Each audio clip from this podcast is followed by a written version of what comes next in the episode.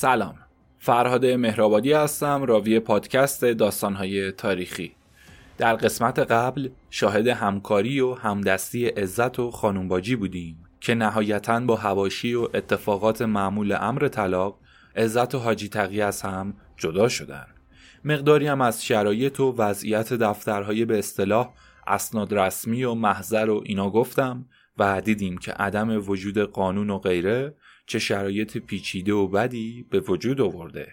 همونطوری که گفتم عزت طلاق گرفت و از الان دیگه مشکل بزرگ کبرا زن میرزا باقری که فعلا در زندانه به حساب میاد. اما پیچیدگی و وضعیت کنونی و بعد از طلاق عزت قرار خیلی بدتر از چیزی که وجود داره پیش بره.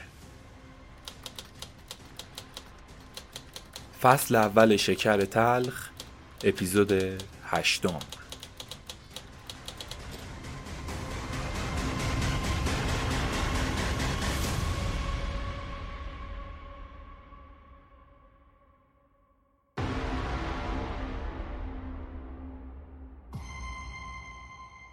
برای اینکه چگونگی اتفاقات بعد از طلاق عزت روشنتر و نمایان بشه و معلوم بشه که یک هوس آنی در این شرایط چه عواقب وخیمی و در بر گرفت و چه بدبختی از خودش به جا گذاشت لازم میاد کمی در خلقیات و روحیات مردم اون دوران به تفکر و بررسی بپردازیم.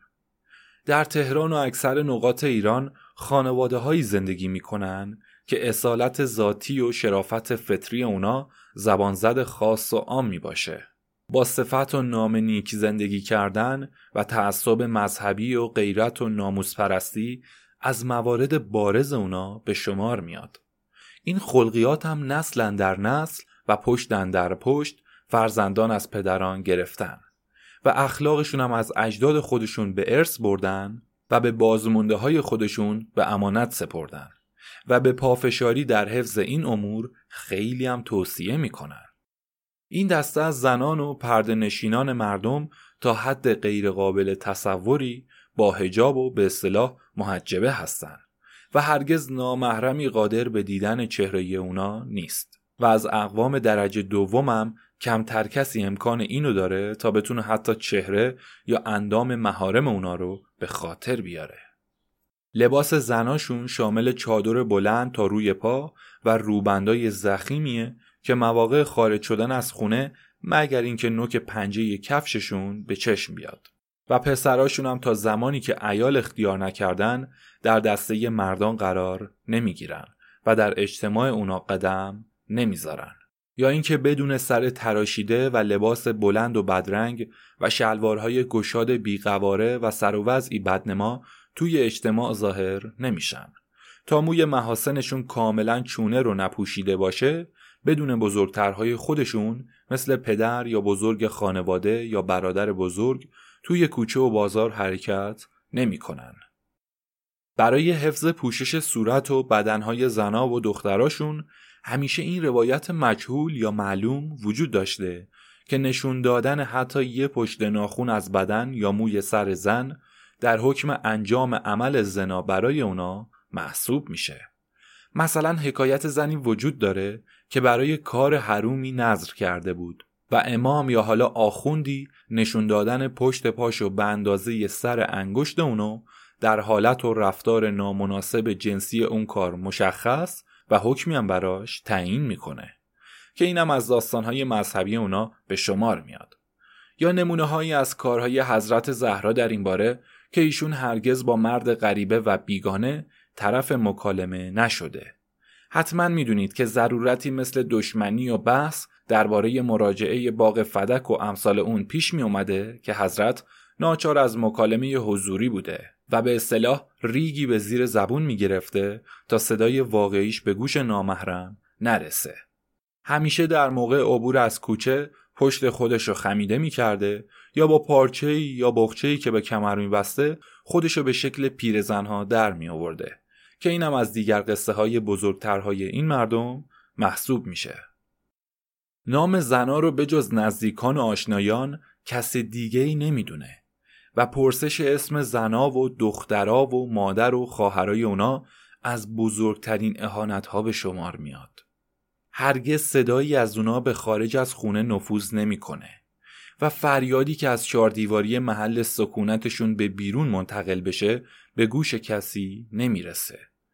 تا اونجایی که اگر اون صدای زاری بر سر نش عزیزشون باشه که در این باره هم به این حدیث متوسل میشن که رسیدن آوای زن به گوش نامحرم برکت و از زندگی بر میداره و صدای بلند بر سر مرده عذاب مرده رو بیشتر می‌کنه. حجب و حیا جوهر ذاتی بچه های اونا به حساب میاد و هرگز کوچیکتری حق نگاه کردن به چهره بزرگتر از خودشو نداره. تا سوالی از اونا نشده نباید به پاسخ اقدام کنن و وقتی بزرگتری در حال حرف زدنه کوچیکتر نباید حرفی به زبونش بیاره. سلام اول از طرف کوچیکتره و اطاعت و احترام بزرگتر از خودش از واجبات اونا به شمار میاد. فحش و ناسزا و شوخی های زننده و کلمات مستحجن و مخصوصا ذکر کلماتی که در اونا لفظ عشق و عاشقی و نامی از اعضای قبیهه و اندام زن و مرد به کار رفته باشه جزء گناه های غیرقابل بخشش به حساب میاد. هرگز پسری در برابر پدرش از زن و فرزند خودش سخن نمیگه و با اونا به صورت یک جا در مجلس و در حضور پدر حاضر نمیشه. جلوی چشم پدر فرزندای خودشو در آغوش نمی‌گیره. استعمال دخانیات نمی‌کنه. دختری در برابر خانواده خودش سینه به دهان اطفال نمی‌ذاره و با اونا بازی و شوخی و مزاح نمی‌کنه و گفتگوی شوهر و نام شوهر و محبت و شوهر رو به میان نمیاره. قطعا مادرها درباره نظافت و آرایش و شوهرداری و بچهداری اونا دستوراتی میدن تا همچنان پرده حیای دختر برقرار مونده باشه. اینجوری گوش به همسرشون میشن که با کلمات سخت و صدای بلند نباید با شوهر به گفت و شنید بپردازن که نانجیب شناخته میشن. امور و لوازم زنونه خودشون مثل وسایل آرایش و کهنه های ماهانه و دستمال های امور شخصی و نباید به نظر مرد برسونن که براشون سیاه بختی میاره. یا در حضور مرد به آبریز و غذای حاجت نباید قدم بذارن که دچار مرض پیسی میشن. کسافات و پارچه های آلوده نوزادان نباید در برابر چشم مرد قرار بگیره که این کار دشمن رو زیاد می‌کنه. باید سعی کاملی داشته باشن که در خواب و بیداری عمل ناشایستی مانند دفع ادرار و مدفوع و امثال اون به ظهور نرسونن. که این از گناه های کبیره زن محسوب میشه و شوهر می‌تونه در این صورت بدون مهریه و طلاق اونو از خونه اخراج کنه. درباره فرزندان ذکور هم تعلیماتشون اینجوریه که پسرا نباید با بزرگتر از خودشون و مردم بدکاره و اوباش و کسی که نظر پدر و مادر در همصحبتی با اونا لحاظ نشده باشه معاشرت کنن. همچنین در مجلس ساز و شادی و محافل سالمندان و مراکز عمومی و پای معرکه و نقل و نقال و قصهگو و زورخونه و اجتماع بازی و قمار و یا مجالس رقص و آواز و می نباید وارد بشن. یا پرده های نقاشی و عکسایی که در اونا از صورت زنا تصویری موجود باشه نباید تماشا کنن. تنهایی به حمام و چاله و این گونه اماکن نباید پا بذارن. تأکیدشون در منع ورود به زورخونه که باید بدن رو در برابر دیگران لخ کنن بیشتر از سایر موارد ممنوعه که گناه اونو مخصوصا برای جوانایی که هنوز شونه به موی صورتشون نمیره از جرایم غیر قابل بخشش به شمار میارن. قصه ها و داستان های پای کرسی و موقع خواب این جماعت به جز این موارد نیست که کوچیکترها رو غیر مستقیم با اصول به آداب انسانی و نگهدارنده ادب و احترام بزرگسالان و اشخاص سالخورده تربیت کنن.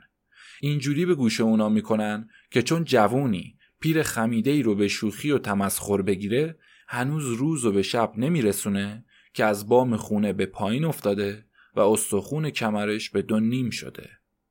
یا چون فلان جوون با صورت بیمو به زور خونه میره و مرشد به همین دلایل مانع ورود اون به گد میشه اگه بخواد خودشو در زمره مردها قلمداد کنه باید شونه جلو دستگاه مرشد و تا ته دندونه های اونو به صورت خودش فرو ببره.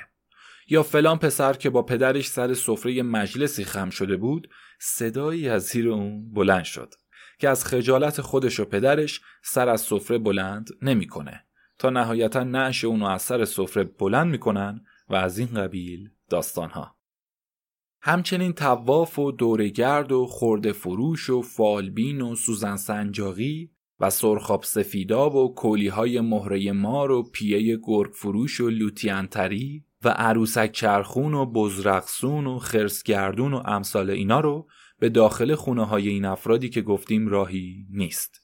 در نتیجه بقال و عطار و قصاب و زینت فروش و امثال اینا با خانواده این گروه رابطه و معامله پیدا نمی کنن. تا جایی که برای قطع ارتباط بین اندام زنا با مردهای غریبه کاری می‌کنن که حتی دید و نظر اونا هر وقت مداح و روزه خونی هم به جهت ادای نظر و انجام امور مذهبی به خونشون پا بذاره نه تنها تماسی بین اونا حاصل نمیشه بلکه در اتاقی جداگانه انجام تکلیف می‌کنن و اهل خونه فقط نوحه و صدای اونا رو گوش می‌کنن. تازه سختتر از همیشه اونچه اشیاء زنونه و دخترونه مثل کفش و چاخچور و دمپایی شسته و نشسته توی تشت و لباس روی بندی که در چشمانداز اونا قرار می‌گیره باید قبل از شلوغی قایم و پنهان کنن که در غیر این صورت باز داستان درازی در پیش دارن. زنای این گروهی که شرح دادم شوهرای خودشون و خدای روی زمین خودشون می‌دونن. اطاعت و شنوایی از اونا رو اطاعت از اوامر الهی میشمارن. بردباری در برابر مشکلات خونه اونا و سختگیری و ظلم و ستم و حتی گرسنگی و فقر و خاری و چوب و کتک و دشنام و اهانت شوهر و ثواب فوقالعاده می‌دونن. صبر و قناعت و بیزبونی و نگهداری و از واجبات زندگی زناشویی می‌دونن که مخصوصا در زبون بستگی زن نسبت به شوهر تا اون حدی سماجت می‌کنن که هر دختری و قبل از شوهر دادن یه نخود میارن و روش چشم و ابرو می‌کشن و مثل عروسکش می‌کنن. بعد توی اسباب جهاز دختر قرار میدن و سخن گفتن دختر رو در خونه شوهر منوط به سخن گفتن نخود می‌کنن. حالا یه ماجرایی هم در تاکید این امر وجود داره که از داستانهای تکراری هر خانواده از اونا به حساب میاد. یه دختری دو شکم در خونه مردی فرزند میاره و بعد شکم سومم باردار میشه. چون از نخود خودش حرفی نمیشنوه اونم در خونه شوهرش سخنی به زبون نمیاره. تا اینکه شوهرش که اونو لال و ناقص العضو تصور می‌کنه همسر دیگه می‌گیره و به خونه میاره. در شب جشن و عروسی زن دوم زن بیزبون اولی که نیمتنه کلفت و کوتاهی تا بالای زانو به تنش داشت مشغول خدمت بود و برای سفره دوغ درست می‌کرد و از این کارا. عروس جدید نزدیکش میاد و به تنه بهش میگه که ارخالق تنون دوغ میزنون البته ارخالق لباسی کوتاه و آستردار از جنس ترمه یا مخمل. بعد اینجاست که دیگه کاسه صبر زن لبریز میشه و میگه حسن زام و حسین زام محمد در قپونه. عروس نیومده صد گز زبونه. یعنی حسن زایدم و حسین زایدم و محمدم باردارم. عروس نیومده صد متر زبون داره. شوهرش در این وقت سر می‌رسه که دلیل بیزبونی زن خودشو درک می‌کنه و می‌فهمه. پس عروس جدید رو بیرون میندازه و با زن اول خودش زندگی می‌کنه. همچنین درباره گفتگوی محاسن و معایب زنای خودشون اینجوری اعتقاد دارن که ذکر خوبی و نیکویی اونا محرک اشتیاق دیگران و تمایل اونا و همچنین موجب گستاخی و توقیان زن میشه. راجع به افشای معایبشونم جوری متعصبن تا زمانی که زن توی خونه اونا و تحت علاقه و هزینه اونا زندگی می‌کنه افشای عیب و نقصشون در برابر دیگران بیغیرتی محسوب میشه. هر وقت جدایی و طلاقی هم اتفاق بیفته بازم ذکر معایب اونو ذکر معایب نوامیس دیگران می‌دونن که این کار نوعی نامردی و بیغیرتی به شمار میارن. به ندرت به کرایه نشینی میرن یا غریبه ای رو به خونه خودشون راه میدن که سفت و سخت همسایهداری و بدتر از کرایه نشینی می‌دونن. همنشینی با غریبه و مردم ناشناخته رو قسمتی از ورود و ظهور فساد و فتنه در خانواده خودشون تصور می‌کنن. به زبان آوردن کلمه خواهر و مادر و زن این جماعت برای گوینده عواقب وخیمی و در برداره. چه موارد زیادی که ذکر اسمی از این اسامی زبون و در دهان گوینده برای همیشه خاموش کرده. بالاتر از اینا لفظ بی تعصب و بی غیرت و امثال اینه که به قیمت جون ادا کننده تمام میشه. که بدتر از همه اینا برای این دسته از افراد فکر طلاق و اسم طلاق و وقوع طلاقه.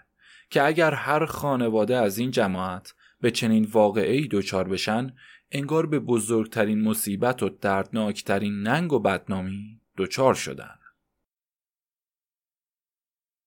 حالا با تمام این توضیحات و تفاسیر بریم سر وقت عزت و خانواده عزت. عزت دختری از همین گروه متعصب که نه تنها قول و عقیده اونا رو که دختر رو با چادر سیاه به خونه شوهر فرستادن و با کفن سفید تحویل می‌گیرن زیر پا گذاشته از شوهر اول خودش هم جدا شده از شوهر دومم با این فضاحت و رسوایی طلاق گرفته بلکه الان عاشق بیقراری شده که تبل رسواییش به جز کسب اطلاع پدر پیرش عبدالله به گفت و شنید اقوام و بستگانم رسیده که در این صورت خواب و خوراک و از همه سلب کرده.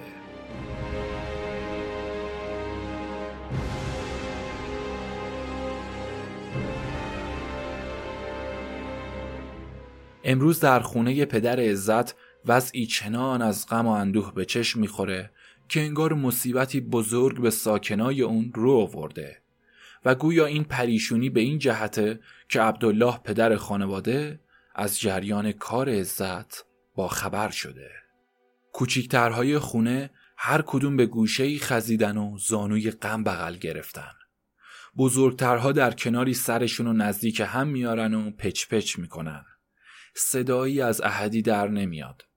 وحشتی عظیم همه رو فرا گرفته. چهره ها جوریه که انگار وقوع سائقه عظیم و انتظار می‌کشن.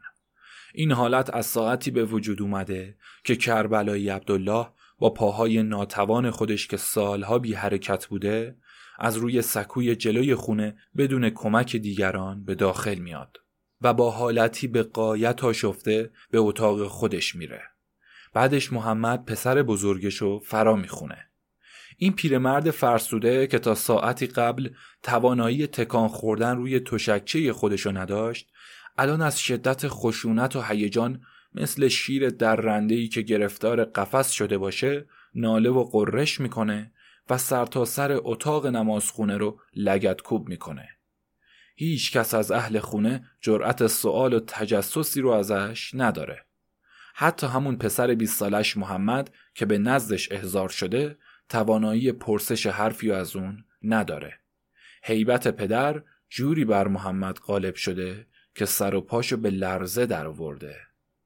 قرض پیرمرد از احضار پسرش محمد ذکر مطالبی بود که می‌خواست با اون در میون بذاره.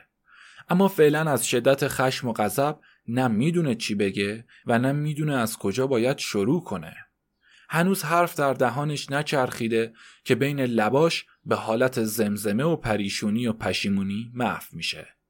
زمانی در جای خودش خشک میشه و با چشمانی از حدقه در اومده از زیر ابروهای افروختش به نقطه نامعلومی خیره میشه. نفس توی سینش حبس میشه و وقتی در حالتی که چهرش مثل آتشدان سوزانی برافروخته شده به طرفی جهش می‌کنه. همینجوری که دچار حرکات و اطوار نامعقولی میشه کلمات نامفهومی ادا می‌کنه. بالاخره قفل خاموشی رو از لب باز می‌کنه و با حال جنونآمیزی عین تنور داغ به محمد نزدیک میشه با نفرت بیاندازه دهانش پر از آب می‌کنه و با قوت هرچه تمامتر به صورت محمد تف می‌کنه.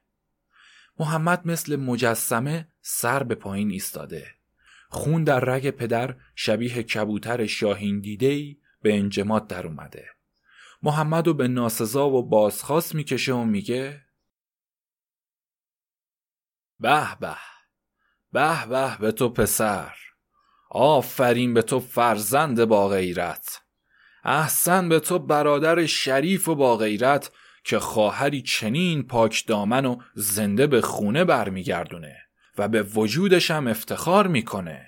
ای بی غیرت بیابرویی که می‌تونی تحمل تا این حد ننگ و بدنامی رو کنی.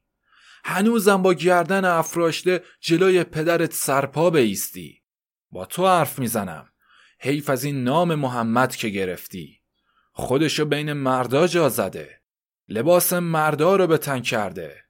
تو نامرد سزاوار این بودی که لچک زنا رو به سرت مینداختی. و جامعه روسپیان میپوشیدی.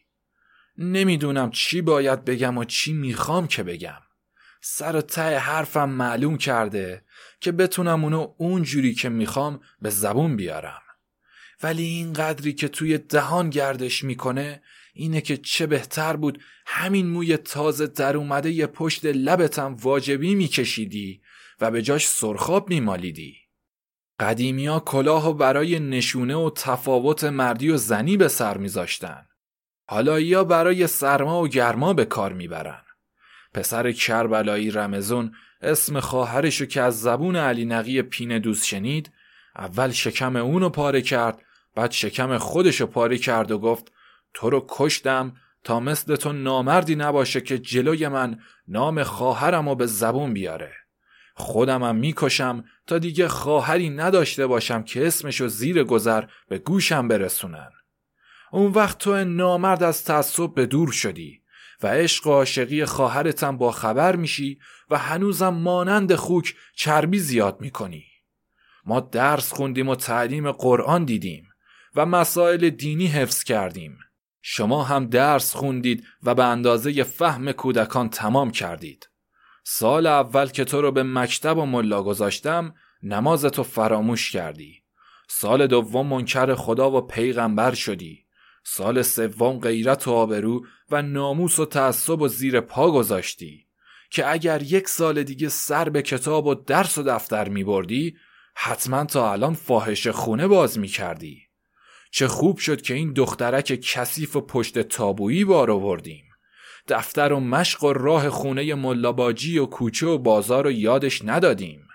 و همون دو کلمه آره و نه رو هم به اجبار به دهانش گذاشتیم. و الا تا الان با نامه های عاشقونه خودش جوانای چهار محله تهران و با علم و سواد کرده بود. بعدش هم پشت و سکوی در هر مسجد و تکیهی رو پر از بچه های حرومزاده کرده بود. به سوز این دوره خرابتون که ما هرچی حج با حیا و خجالت یاد گرفتیم. شما جوانای امروزی پررویی و بیهیایی و دریدگی و بیابرویی زیاد می‌کنید. حیف از احمد پسرم که مرد و داغشو به دلم گذاشت. که اگر در اون مشروطه لعنتی کشته نشده بود امروز به تو نشون می‌دادم برادر یعنی چی؟ غیرت و مردونگی چه معنی میده؟ ویران و نابود بشه این سفارت انگلیس که در اون چند روز پذیرایی از مشروط طلبا معلوم نشد با اون پلویی که به خورده مردم داد روغن و زعفرونش چه بویی داشت که به مشام هر کسی رسید. همه چیز حتی شرف و آبرو و غیرت و ناموس و خودشم فراموش کرد. یک سره آدمیت و انسانیت و کنار گذاشت. ای بی غیرت بی تعصب که تو هم یکی از همین نمونه ها هستی. اون یه برادر بود که مال قبل از مشروطه بود. مردم زن و بچه خودشونو به اون میسپردن و ناموس محله یا به تنهایی حفظ و حراست می‌کرد. تو هم یه برادری که اسمت خواهر تو به تنهایی نمی‌تونی مواظبت کنی. که اگر کار به همین روش پیش بره شک ندارم که بچه های شما دختران و زنان و خواهران خودتون رو مثل حلوای پسته ای از کاغذ باز می‌کنید و به داخل دیس و طبق می‌ذارید و پیش مشتری می‌برید. حیف که همیشه عمر گل کوتاهه و چیزی که به جا میمونه تیغ و خاره که باید به چشم بره.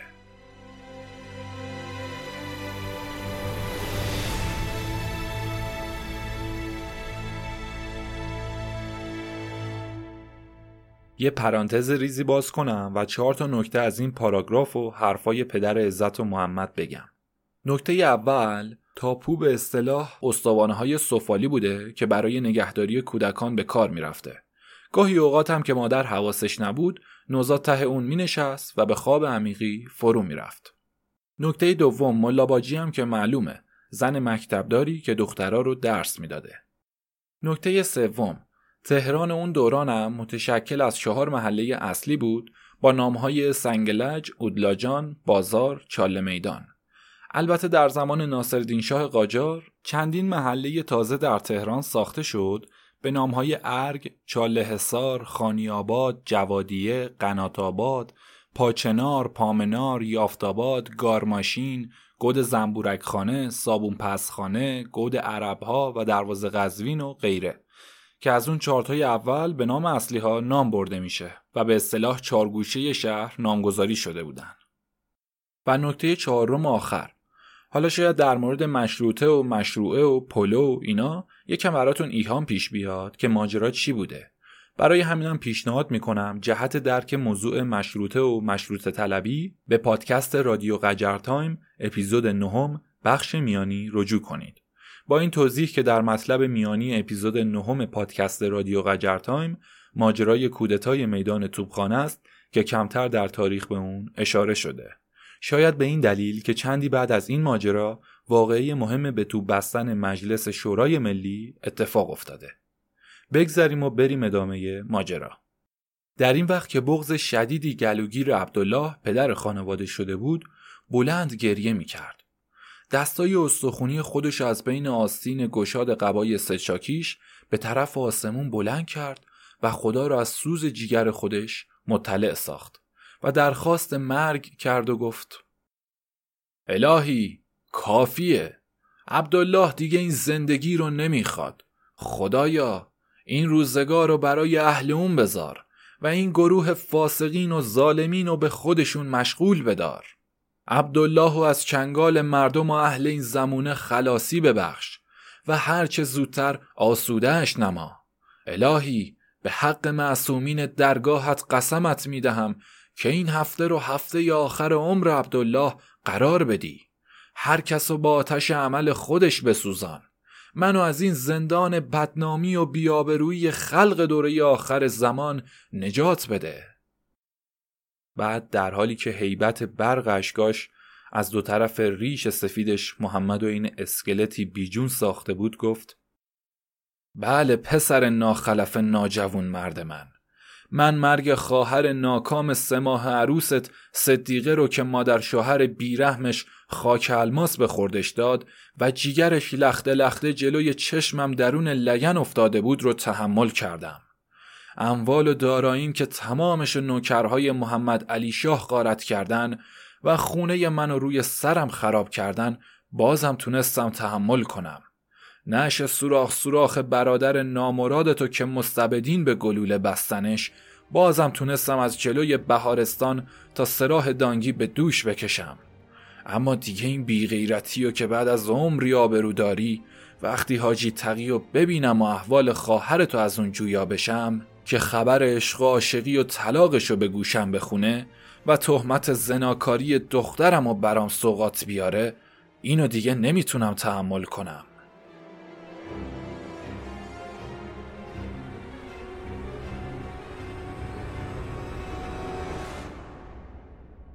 محمد که تربیت خانوادگیش جوری بود که اگر بیشتر از اینم دشنام و ناسزا میشنید یا خشونت و اهانت می‌دید نمی‌تونست حتی چشم به چشم پدرش بندازه. همین که عرق سردی سر و پاشو مرتوب کرده بود و زانوهاش به لرزه در اومده بود با ملایمت تمام جواب داد و گفت پدر جان خلاف ورز شما رسوندن که البته در اثر ناسازگاری طرفین این طلاق اتفاق افتاده. اما هرگز فسق و فجوری اتفاق نیفتاده. و این جمله از جهت دشمنی از دهان گوینده اون بیرون اومده اینکه شما را از جریان طلاق بی اطلاع نگه داشتیم از این جهت بود که سلامت وجود شما رو لحاظ کردیم پیرمرد که دیگه قادر به حفظ تعادل بدن خودش نبود جوری بود که انگار درد شکستگی و سخون کمرش رو در پشت خودش احساس می کرد. در حالی که دستاشو به کمرش گرفته بود همچنان در حالت خمیده چشم به زمین دوخت و گفت به هر جهت آبرو آبیه که وقتی ریخت دیگه جمع نمیشه. تیریه که چون رها شد به تفنگ بر نمیگرده. حرفیم که درباره خواهرت در دهانها افتاده دیگه چاره ای فراهم نمیاره. اگرچه حاجی مردی نیست که با اون ریش سفید تهمتی به کسی بزنه و چنین اسنادی و وسیله فرونشوندن خشم خودش و بدرفتاری زن قرار بده. ولی هر چی بود و هر چی که شد چه راست و چه دروغ دیگه عبدالله و وابستگانش بدنام و بیابرو شدن. دیگه نمی‌تونن و نباید دیگه بتونن سر در محل و مردم بلند کنن. اینقدر می‌دونم که من دیر یا زود از این ننگ و فضاحت جون سالم به در نخواهم برد. در همین چند روز دنیا شما رو به خودتون واگذار می‌کنم. اینکه تو رو احضار کردم برای این بود که هرچند بیکفایتی خودتو به نحو کامل به ثبت رسوندی ولی گفتم شاید این خواسته آخرین منو بتونی به انجام برسونی. اگر چنین مردی و شرافتی رو در خودت می‌بینی گوش کن و ببین تا چه دستوراتی بهت میدم. همون جور که قبلا به تو گفتم من از این اندوه جون سالم به در نخواهم برد. این حرفا رو باید وصیت من به شمار بیاری. و در انجامشون دقت داشته باشی.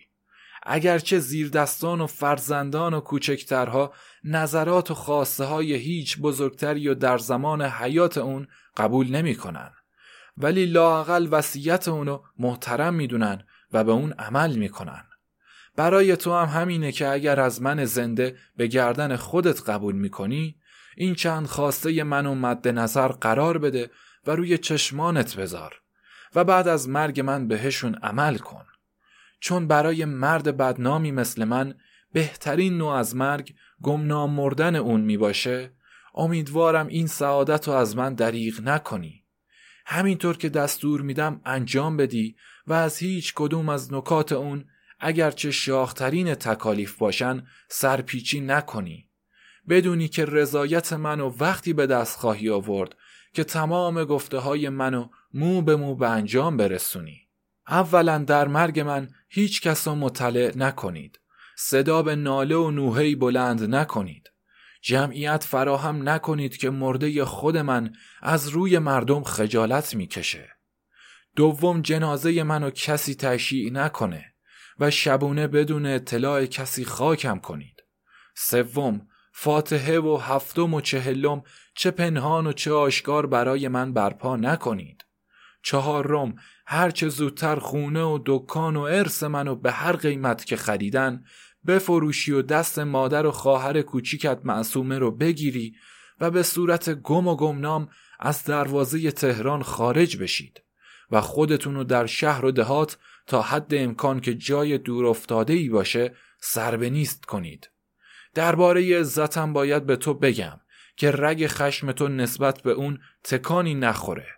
خون عصبانیت تو به جوش نیاد و در فکر از بین بردن و نابودی اون بر نیای که فضاحت و صدچندان می‌کنی. تکلیف تو اینه همچنان که من اونو ترد می‌کنم تو هم اونو ترد کنی و به حال خودش واگذاری. و مطمئن باشی که این بزرگترین شکنجه برای اون می‌باشه که اونو در آتیش نادانی و هوس خودش بسوزونه. دیگر از این جهت به خاطر اون شرم نکنید. اونو هم سیر و هم خون خودت نشماری که هرگز دیگه اون عزت عفیف و پاک دامن گذشته و خواهر پاک قبل از این تو نخواهد بود. به تجربه ثابت شده هر زنی که جسم و جان اون تحت لمس و اختیار مرد بیگانه ای قرار گرفته باشه استفاده از شهوت در راه حرام اونو حاصل کرده. از اونجا که لذت حرام بر حلال برتری گناه داره به نادر اتفاق میافته که کسی دوباره قادر به پاکی خودش باشه و بار دیگه مرتکب اون گناه نشه و اینکه بتونه کیفیت اون خاطره رو به فراموشی بسپاره تقریبا محاله. باز از اونجا که قبه هر عمل ناپسندی در اولین مرتبه اقدام به اون بزرگ و عظیم جلوه می‌کنه نه تنها با هر تکرار این عمل قسمتی از قباحت اون از بین رفته بلکه کم کم زشتی اون مبدل به خوبی میشه و در زمره بهترین اعمال برای شخص خاطی به شمار میاد که میل به اون در هر روز و ساعت رو به افزایش میره و همچنین بیشتر میشه. اینه که باید این دلسوزی و ترحم به عزت و خودداری جدایی از اونو دشمنی به خواهر کوچیکترت معصومه به شمار بیاری. و بدونی که همنشینی چنین ناپاکی با اون نه تنها ارواح معصومین رو آلوده می‌کنه بلکه مانند آفت نزول پیچه سبز و ملخ سیاه خرمنهای هستی اونا رو به یاد میاره به علاوه مانند بوی لاشه گندیده و بدبوی مردار شهر و دیاری و مسموم می‌کنه. در آخر من وظیفه پدری خودم و به نحو کامل به انجام رسوندم. از هیچ دقیقه ای از دقایق تعلیم و تربیت تو کوتاهی نکردم. این چند جملم که شاید آخرین حرفای من باشه به سعادت و خیر و دنیا و آخرت شخص تو اختصاص میدم. دنیایی که ما در اون زندگی می‌کنیم از دو جنبه خالی نیست که یا از نظر مادیون محل کسب لذتها و جلب شادکامیها و دیگر چیزها بوده یا از دید روحانیون محل آزمایش و امتحان و زادگاهی برای رسیدن به مقامات معنوی بالا و علای بهشتی. اگر شکل اول اختیار شد از اون حفظ سلامت تن و آسایش خیال و راحت جسم و جان انتخاب میشه که برای کسب این فواید اجتناب از رضایل و دوری از پلیدی ها لازم میاد. اگر شکل دوم منظور شد دوری از مفاسد و پرهیز از زشتی ها و گرایش به خوبی ها واجب میشه که در هر دو صورت نتیجه احتیاط در رفتار و تهارت در گفتار و عدالت در کردار موجب میشه. باید بدونی که خلاف این قوانین رو انجام دادن به جز پریشونی و حسرت و ناکامی و محرومیت چیز دیگه ای به بار نمیاره دیگر اینکه چون مرگ و نیستی از مسلمات می باشه چه بهتر که با نیکنامی و آثار نیک بر جای گذاشتن آدمی خیشتن رو در شمار زندگان قرار بده. چون هر کس در هر مرتبه و منزلت بیش از یک شکم نمی‌خوره برای این مختصر خوراک نباید خودشو در مرارت و سختی ها قرار بده و نباید راحت جسم و جان خودشو با مزخرفات تجملات و موهومات اسم و آوازه جام و مقام از دست بده. در رابطه با اتفاقات گذشته باید فراموشی کودکان رو داشت. در اتفاقات آینده بیخبری و بیخیالی دیوانگان رو باید منظور کرد. زمان حال و چون عرفا و صوفیان باید زندگی کرد. در همصحبتی با دیگری باید سودی باشه. که از همصحبتی با اون شادی و شادمانی اضافه و اندوه دل آدمی رو پاک کنه که به جز این و مخالف با این سرباری بر یار و مزاحمی بر تن باید دونست. مال اونه که آدمی به راحتی دست بهش پیدا کنه. اموال زیاد و وبال و اشتغال و اندیشه ها و سراب های محال باید شمارد هر بهره و علم و دانش و سود و سرمایه از بین همین اطرافیان به دست میاد. همچنان که هر شر و فتنه و فساد از همین مردم اطراف حاصل میشه ولا غیر. در امان باش که خودتو از معاشرت و تماس با مردم بی نیاز ندونی. ضمنا مفاسد اونا رو از محاسنشون بشناسی. چه از طریق حقیقت و معنی و صفا چه به جهت پیشرفت در امور پول و مقام و مال دنیا. همیشه دین و دینداری و در قید و درون خود داشته باشی که در هر عصر و زمان اگرچه مردم اون محیط تماما خودشون از منکران و کافران و ملحدان بوده باشن باز دین و دینداری و گرامی و معتبر و محترم بدونی که این شیوه و رمز موفقیت زیرکانه. دنیا با سه چیز خوشی میاره. آسودگی خاطر توانگری در اعتدال صحت بدن. با سه چیز ناخوش میشه. ترس و فقر و رنجوری. این سه مورد که میگم چارگرش می‌باشه. اجتناب از تجاوز دوری از ناتوانی حفظ شهوات. فرق عاقل و جاهل اینه که عاقل اعمال دیگران و وسیله عبرت خودش قرار میده. ولی جاهل همین بس که خودش باعث عبرت دیگرانه. همچنین عاقل کسیه که با زحمت کمتر آسایش بیشتر کسب کنه. جاهل اونه که با تلاش و سرمایه زیاد آسایش نداشته باشه. در آخر مردم و از خودتو خودتو از مردم بشناس. یعنی به هر صورت که تو مردم رو نگاه می‌کنی و درباره اونا اندیشه می‌کنی بدون که اونا هم تو رو همونطور دیده و درباره تو همونطور اندیشه می‌کنن. هر صفت زشت و ناپسند که در مردم به نظرت بیاری خودت هم از اون مبرا نیستی. همچنین برای اینکه درجه توقعات و انتظارات مردم رو از خودت بشناسی به توقعات و انتظارات خودت درباره مردم نگاه کن. اما چون خودتو مورد نفرت و انزجار مردم دیدی اطمینان داشته باش که یکی با چند صفت از این صفات رزیله ترشرویی تلخ زبانی تکبر فرومایگی خودبینی غرور عدم گذشت و امثال این به تو چیره شده. هر وقت طالب خیر و منفعت و حسن معاشرت و محبت دیگران شدی راه و روش به دست آوردن اونم در این نکته است که قبلا باید خودت خیر و منفعت و محبت رسونده باشی. ادب و حسن معاشرت به جا بیاری و خصلت هایی که طالب اون هستی خودت درباره دیگران اعمال کنی.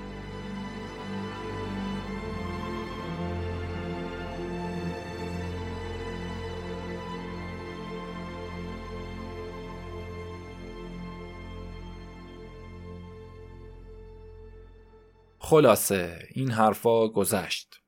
اون شب شام پیرمرد دست نخورده باقی ماند. حتی صبحانه و نهار و شام روز بعد اونم به همون صورت برگشت داده شد. روز بعد که به سراغش میرن به این شکل میبیننش. در حالی که بر سر سجاده به سجده رفته بود صورتش از خجالت بین دو کف دستش پنهان کرده که در نهایت به همین شکل جان سپرد. الان حال عجیبی برای بازماندگان اون به وجود اومده و با وصیت سنگینی که درخواست داشته کار اونا هم خیلی دشوار کرده. از طرفی چنان بزرگ و پدری از دستشون رفته که باید فریاد بزنن و ناله سر بدن و طبق رسوم خاک بر سر خودشون بریزن یقه خودشونو پاره کنن و صدا به شیون و زاری بلند کنن. از طرفی دستور و وصیت خود اونه که کوچکترین اطلاعی از مرگ اون به خارج از خونه درس نکنه. کسی رو به کمک نطلبن. کوچکترین صدایی بلند نکنن. باید مقابل این وصیت سر تسلیم فرود بیارن. به هر شکل و تقدیر اون روز تا ظهر کار به ناله زدن و صورت خراشیدن و سینه کوبیدن و گیز کشیدن و به حالت خفقان گریه کردن و پشت دست زدن و این گونه اعمال سپری شد از ظهر اون روز به بعد با بدترین حالات قابل تصور به امور غسل و تدفین پرداختن دیگ بزرگ وقفی خونه رو که مخصوص آشهای نظری و سمن و پزان خودشون و سایر ساکنای اهل محل بود سر اجاق گذاشتن و پر از آب و زیرش رو روشن کردن. چند تا سینی کوچیک و بزرگ کف آشپزخونه که مناسب ترین محل برای این کار بود وارونه روی زمین قرار دادن سنگ شورخونه کوچیکی ساختن و جنازه رو که انگار کلی استخون داخل کیسه ریخته باشن فشرده کردن و به شستشو پرداختن البته برای محمد و مادرش مرگ چنین پدر و همسری از بزرگترین مصیبت و کشنده ترین اتفاقات به شمار می اومد. اما بدتر از اون عمل قسل و کفنش بود که باید پسری پدر خودشو حمام میت بده. همسری با دست خودش آب صدر و کافور شوهرشو بر بدن اون جاری کنه. بدتر از این دو مورد این بود که چنان مرد آبرومندی که در تمام فامیل بدون اجازه اون هیچ عروسی و به خونه دامادی نمیفرستادن و یا ختم هیچ مرده و بدون گفته اون برگزار نمی‌کردن الان مانند تبهکاران و دزدان و جانیان گم و گمنام دارن اونو در حفره سر به نیست می‌کنن القصه عمل غسل و کفن با سختترین شرایط به پایان رسید طبق سنت این عمل تیکه ای از تربت به زیر زبون و دو قطعه چوب انجیر به زیر بغلها و مشتی پنبه به دهان و روی اون گذاشته شد. بعد با اسباب و هدایای خود اون که در سفر آخرش از کربلا آورده بود پاها و پیشونیشو بستن و کفن بهش پوشوندن. سر و پاشم بستن و پارچه روی اون انداختن بعد پارچه شال احمد پسرشو که در یک شب آشورا که زیر مشعل چهل شاخه چرخیده و هدیه گرفته بود و از عزیزترین اشیاء این بابا به حساب می اومد به روش کشیدن بعد با باقی آب دیگ محمد قسل مس میت رو به جا آورد و نماز بر سر جنازه اون خونده شد.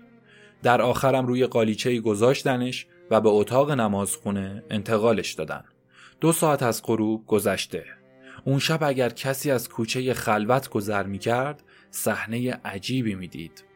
چهار نفر حمال ناشناس که گوشه های لنگه در اتاقی رو گرفتن و نش روی اون گذاشتن برای جلوگیری از افتادنش اونو با تناب بستن به دوش گرفتن و به سرعت به طرف گورستان حمل می‌کنن فصل اول شکر تلخ پایان اپیزود هشتم